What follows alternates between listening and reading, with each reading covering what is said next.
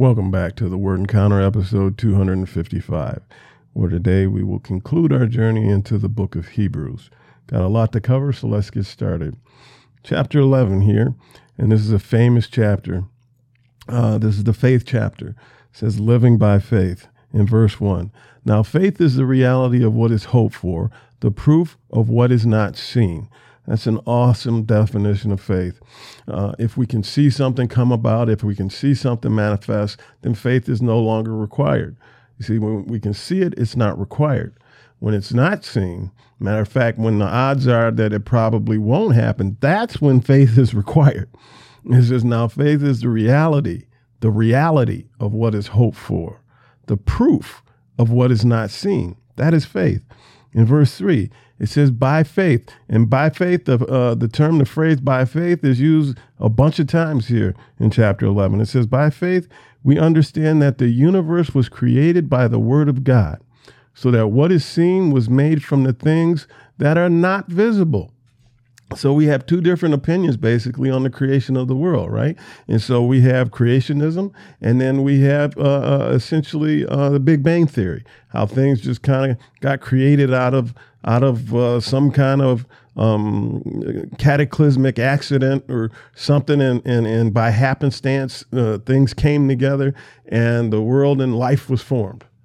And so we have those two, basically those two different viewpoints. And the interesting thing is, is that whichever one you subscribe to, they both require faith, both of them.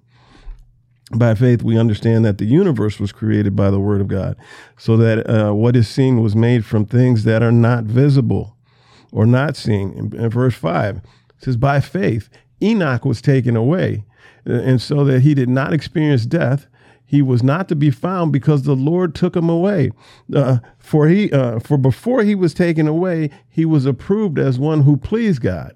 And so Enoch so pleased God that the Lord didn't allow him to taste death. He just took him up to be with him. That's how awesome Enoch was in his faith. It says in um, verse six, now without faith, it is impossible to please God.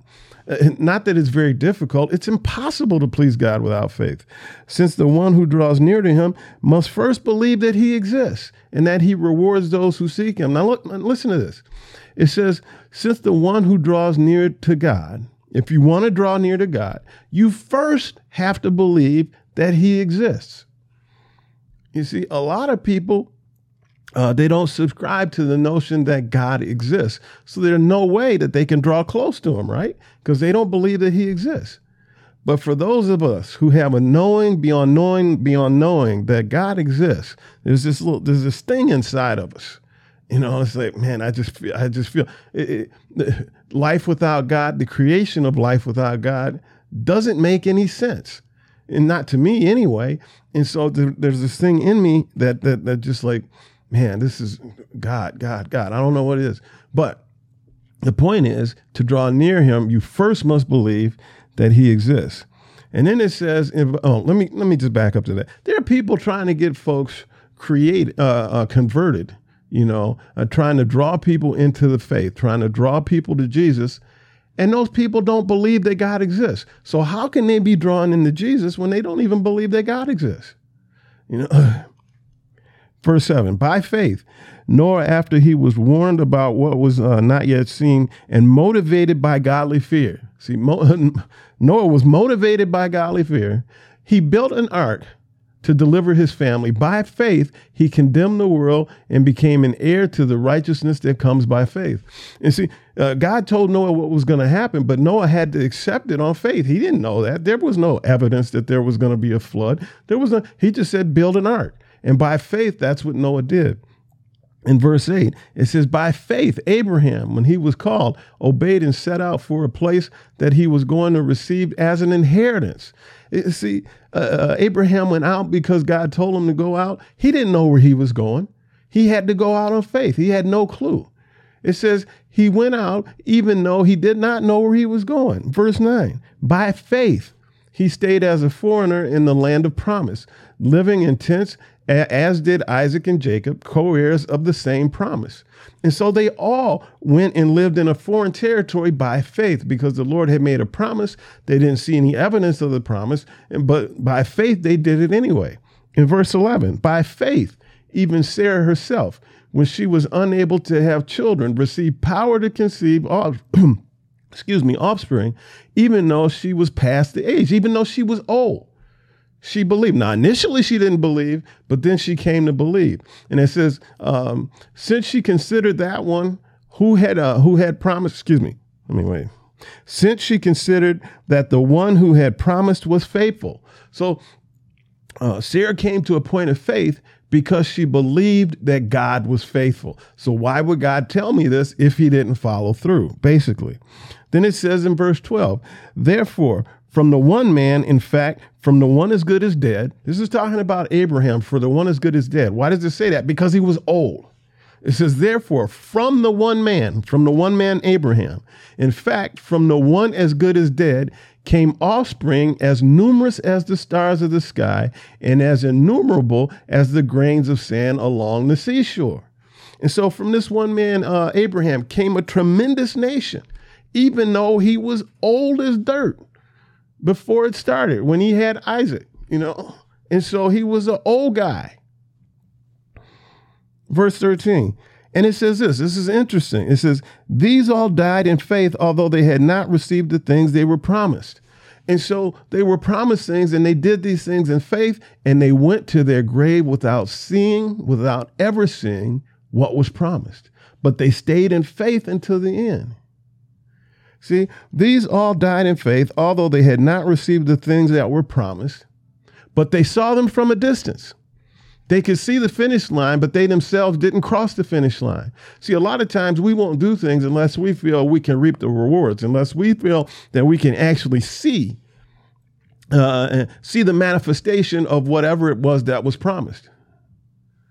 But they didn't. They died in faith because they didn't see it. But they saw them from a distance, greeted them, and confessed that they were foreigners in, uh, and temporary uh, uh, residents on earth.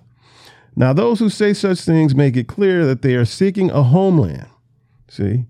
Those that say such things, what, what things? That they considered themselves foreigners on earth, but they could see their true ho- homeland. He says, Now, those who say things make it clear that they are seeking a homeland, their true home. If they were thinking about where they came from, they would have uh, had the opportunity to return. See, if they were thinking about the past, they would have turned around, forgot the promise, and went back where they came from. But they didn't do that. It says in verse 16, but they are now, um, but they now desire a better place, a heavenly one. Therefore, God is not ashamed to be called their God, for he has prepared a city for them. Verse 17, by faith, when Abraham, excuse me, Abraham, when he was tested, offered up Isaac. He received the promises, and yet he was offering his one and only son. Um, Abraham was going to sacrifice Isaac. He was going to sacrifice him on the rock, but the Lord stopped him. The Lord told him to do it, then the Lord stopped him. The Lord was testing Isaac, see, excuse me, Abraham, to see how faithful he was. So he didn't, in fact, uh, you know, um, uh, martyr him. In verse 19, it says, He considered God to be able to even raise someone from the dead. So Abraham was thinking, Look, the Lord is telling me to do this. So if I do it, it doesn't matter if I kill my son because he's going to, the, the uh, God is going to raise him from the dead anyway. And so this was Abraham's faith. So from his perspective, he wasn't killing his son because he was going to be raised anyway. That's what he believed. That was his faith. In verse 20, it says, By faith, Isaac blessed Jacob and Esau concerning things to come. By faith, Jacob, when he was dying, blessed each one of his sons, each one of the sons of Joseph, and he worshipped leaning on the top of his staff. He blessed each one of the uh, each one of the sons. Jacob did, even though he was old. It he was leaning on top of the staff. He was old. He blessed them by faith. In verse 22, he says, By faith, Joseph, as he was nearing the end of his life, mentioned the exodus of the Israelites and gave instructions concerning his bones. Joseph knew that he wasn't going to exit Egypt, but by faith, you see, he knew of the Exodus and what was going to happen. Verse 23 By faith, Moses, after he was born, was hidden from his parents for three months because they saw that the child was beautiful and they didn't fear the king's edict. By faith, Moses, when he had grown up, refused to be called the son of Pharaoh's daughter and chose to suffer with the people of God rather than to enjoy the fleeting pleasure of sin.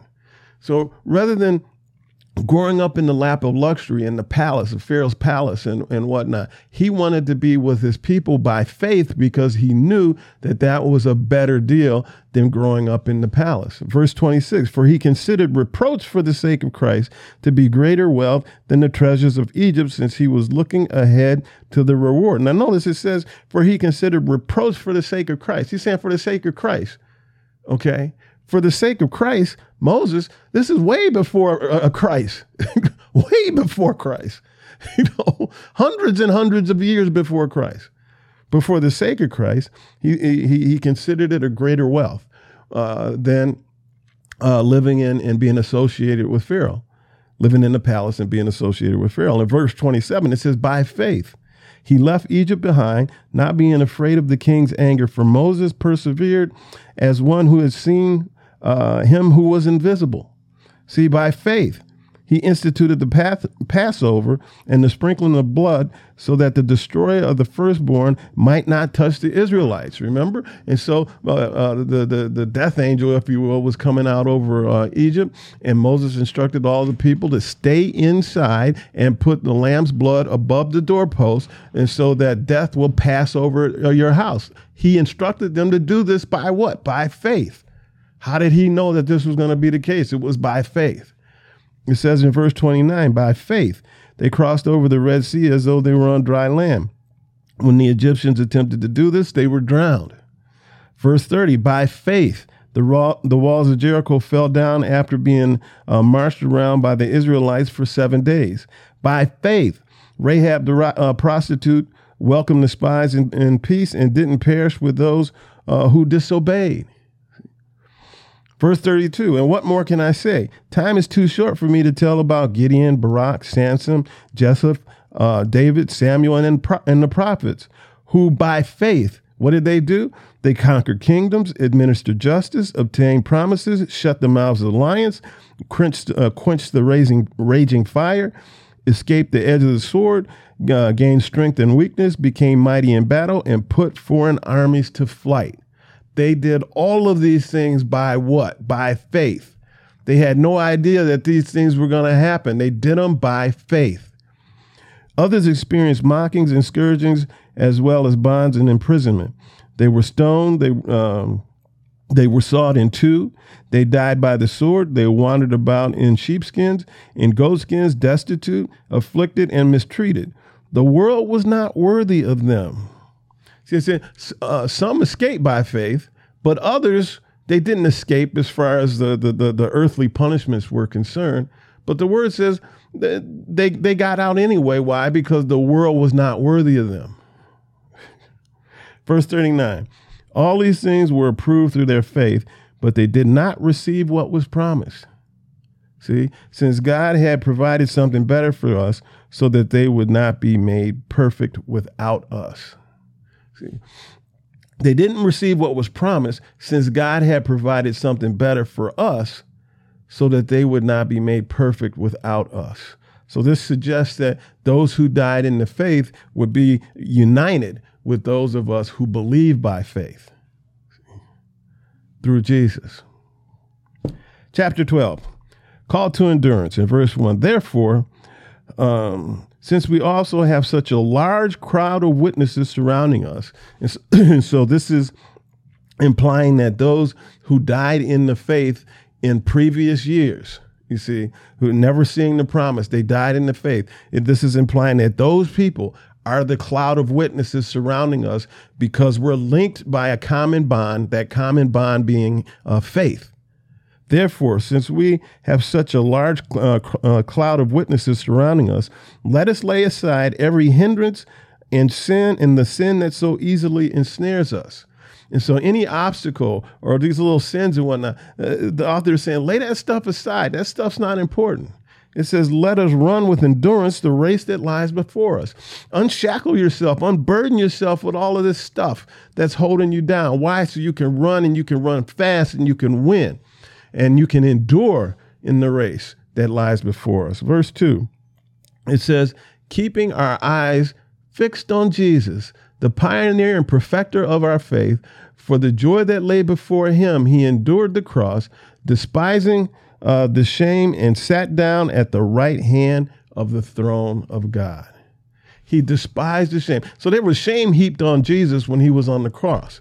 He ignored it. It was irrelevant. He, matter of fact, he interceded for those that for those that were sinning against him at the time. They spat on him, throwing rocks at him, mocking him. He interceded for them because he said, you know, forgive them, Lord, for they know not what they do. If they knew what they if they knew what they were doing, they would have never done this. But he endured the cross. He despised shame. And after this was over, after he died, descended, rose on the third day, and then ascended into heaven, he sat at the right hand of God. Fatherly discipline. For consider him who endured such a hostility from sinners against himself, so that you won't grow weary and give up. So consider Jesus, who endured all of this stuff, this, this hostility from sinners against himself. Why? So that you won't grow weary and give up. He's providing us an example of endurance. It says in verse 4 In struggling against sin, you have not resisted to the point of shedding your blood. See, in our in our struggles, see Jesus when they said Jesus, uh, uh, Jesus when he was um, in such dis- uh, distress, he sweated blood. He says, "You haven't done that, you know. In struggling against sin, you have not yet released, uh, resisted to the point of shedding your blood." And then he says in verse five, he says, "And you have forgotten the exhortation that addresses you as sons, my son. Do not take the Lord's discipline lightly." Or lose heart when you are reproved by him. For the Lord disciplines the one he loves and punishes every son he receives. And so, as we're going through our afflictions, as we're going through our difficult times, as we're going through and questioning things and whatnot, he says, Remember, remember, son, don't take this discipline you're receiving lightly. Consider it. You know, don't lose heart when you are being reproved by the Lord, when you are being pruned and refined. Don't lose heart. Don't forget, for the Lord disciplines the ones he loves. If you weren't going through this, then that would be a sign that you weren't loved by the Lord. See? And it says that he punishes every son he receives. Every son. Nobody escapes this. And so we all have to face down and go through the fire whatever our personal fires, uh, personal fires are. We're being refined by the Lord. We're being pruned by the Lord because there's something that's going to come about from that refinement, from that pruning that we're going to need in the future times, in the future days. And so we're being trained, if you will. Then it says in verse 7 endure suffering as discipline. And so when you're suffering, just view it as discipline, view it as training. It says, God has, um, God is dealing with you as sons. For what son is there that a father does not discipline? You see, and it, it, it can be considered that if a father doesn't uh, discipline his son or his children, that he in fact despises those children, that he has no feeling or affection for those children. Verse eight. But if you were, if you are without discipline, which all receive, then you are illegitimate children and not sons. Wow, that's a strong word. He said, if you're not being disciplined by God, then you're really not a child of God. You're illegitimate. You may be an acquaintance, but you're not a child. In verse 9, furthermore, we had human fathers discipline us, and we respected them. Shouldn't we submit even more to the Father of spirits and live? That's a good question. For they disciplined us for a short time based on what seemed to be good to them. For your, your natural, your earthly father disciplined you for a short time based on what he thinks is best for you. But he does it for our benefit so that we can share his holiness. But God does it for our benefit. Why? So that we can share in his holiness. In verse 11, it says, No discipline seems enjoyable at the time, amen to that, but painful. Later on, however, it yields a, the peaceful fruit of righteousness to those who have been trained by it. And so it's very difficult not to get in a certain mind space when you're going through discipline and punishment. It's very hard, you know, just but but you have to keep in mind, you know, that what it's going to yield. See, the peaceful fruit of righteousness to those who have been trained by it. Warning against rejecting God's grace. Pursue peace with everyone and holiness Without it, no one will see the Lord. See, without peace with everyone, you know, uh, uh, and pursue, uh, which could yield holiness, says no one will see God. And so, with everyone, this is not with some people, it says pursue peace with everyone. Let's drop down here to verse 22. It says, You have come to Mount Zion, to the city of the living God, the heavenly Jerusalem, to myriads of angels, a festive gathering, to the assembly of the firstborn, whose names have been written in heaven, to the judge who is God of all, and uh, to the spirits of righteous people made perfect. And I've got this highlighted because, you know, we, we need to keep in mind that those of us who come to the Lord, it says that we are the assembly of the firstborn whose names have been written in heaven. Your name is written in the book of life in heaven. I, I, can just you know, try to get a visual of that with your name being written. You know, is it printed? Is it in cursive? Whatever. But your name is in the book of life in heaven. Those of us who subscribe to Jesus. In verse 25, see to it that you do not reject the one who speaks. See to it that you, you do not uh, reject God, that you do not reject Jesus. See to it. See, remember who he's talking to. He's talking to the Jewish Christians who are thinking about going back to Judaism. And he's saying, See to it that you don't reject the one who speaks. For if they did not escape when they rejected him who warned, uh, who warned them on earth, even less will we uh, if we turn away from him who warns us from heaven. You see? And so, well, let me go on. It says, verse 26 His voice took, uh, shook the earth at the time, but he now, but now he has a promise. Yet once more I will shake not only the earth, but also the heavens. This expression, yet once more, indicates the removal of what can be shaken, that is, created things. See? And so it says, yet once more, indicates the removal of things that can be shaken. That is the created things. In other words, the created things are the things that can be shaken. Those are going to be removed so that what is not shaken might remain. So that what is not shaken, those things that are eternal, might re- remain. In other words, the temporal things, you know, when, the, when, when things are shaken, they're going to fall off and go by the wayside. But the eternal things are going to stay. Then it says in verse 28 Therefore, since we are receiving a kingdom that cannot be shaken, let us be thankful. By it, by that kingdom, we may serve God acceptably uh, with reverence and awe, for our God is a consuming fire. Amen. Final exhortations in verse 13. Don't neglect to show hospitality, for by doing this, some have welcomed angels as guests without knowing it. Wow. So can you imagine that, you know, some of you may have had angels in your household and you didn't even know it. It says, don't neglect to show hospitality. In other words, show hospitality, show it to everybody. For by doing this, you may receive guests that are angels without knowing it. Remember those in prison as though you were in prison with them, and the mistreated as though you, you yourselves were suffering bodily. Marriage is to be honored, okay? I could spend a lot of time on that. Marriage is to be honored by all, and the marriage bed kept undefiled, because God will judge the sexually immoral and adulterers.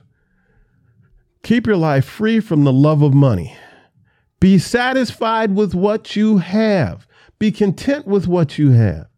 For he himself has said, I will never leave you or abandon you. Be satisfied with what you have. Don't be, you know, be content. Don't don't be worried about what you don't have. Why? Because the word says, "I will never leave you or abandon you." You will have essentially everything you need. Just be satisfied. Be content. Don't be don't be coveted. You know, don't don't don't be don't involve yourself in covetousness.